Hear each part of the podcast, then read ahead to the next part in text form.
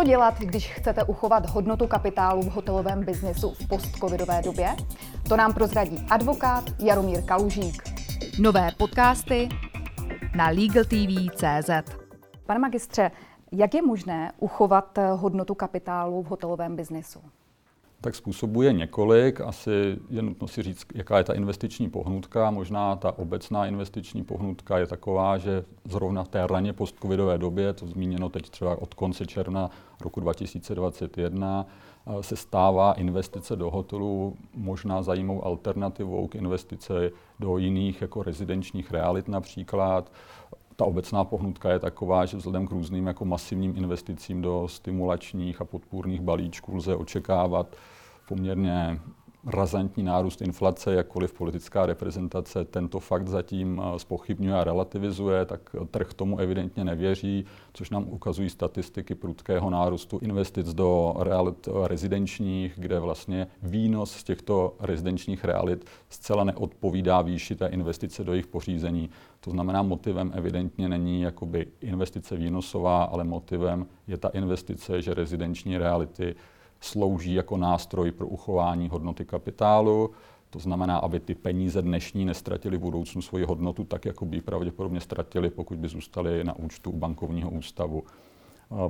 Politická reprezentace pod různými pohnutkami, jako je například sledování inflačního cíle nebo i zachování dostupnosti jako bydlení,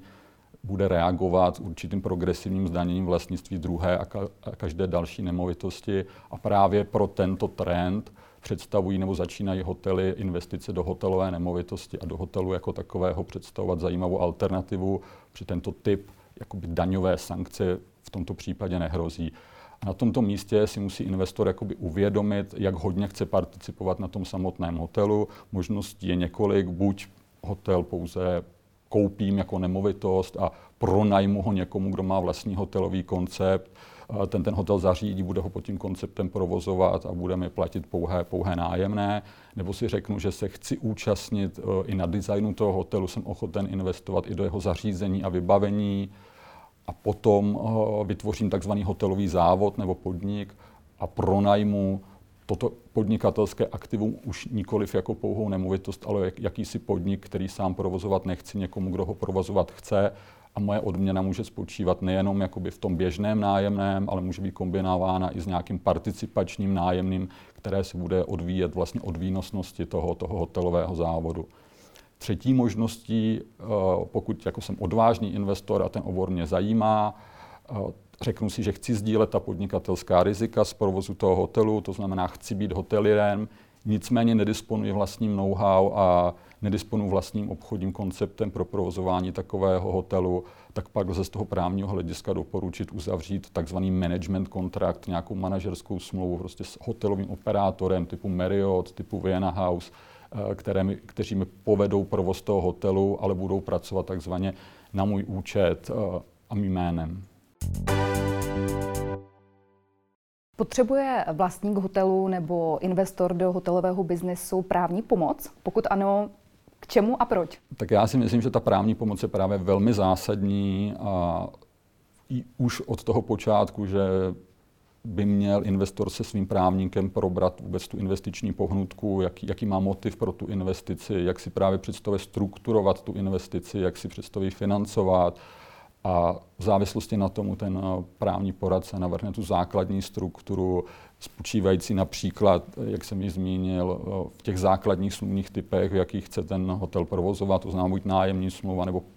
pouze na nemovitost, nebo pachtovní smlouva na celý ten hotelový závod, nebo právě tvorba toho management kontraktu s nějakou renomovanou hotelovou společností, která operuje více hotelů, tak aby byl například součástí nějaké hotelové sítě.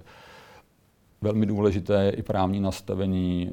třeba způsobu financování té investice a tak dále. Je to skutečně celá řada jakoby právních otázek, které jsou s touto investicí spojeny a myslím, že hodnota toho kvalitního právního nastavení jako skutečně podtrhuje a podporuje potom celkovou hodnotu té investice a zejména i výnosnost a bezproblémovost v příštích letech. Jak se dá v dnešní době optimalizovat hotelový biznis? Hotelový biznis se dá optimalizovat několika způsoby. To asi zřejmě bude spíše téma, které, které bude mířit na zájemce, kteří již nějaké hotely vlastní, vlastní třeba víc hotelů, nejsou, nejsou však spokojeni s celkou výnos, vý, výkonností toho a výnosností toho portfolia. Eh,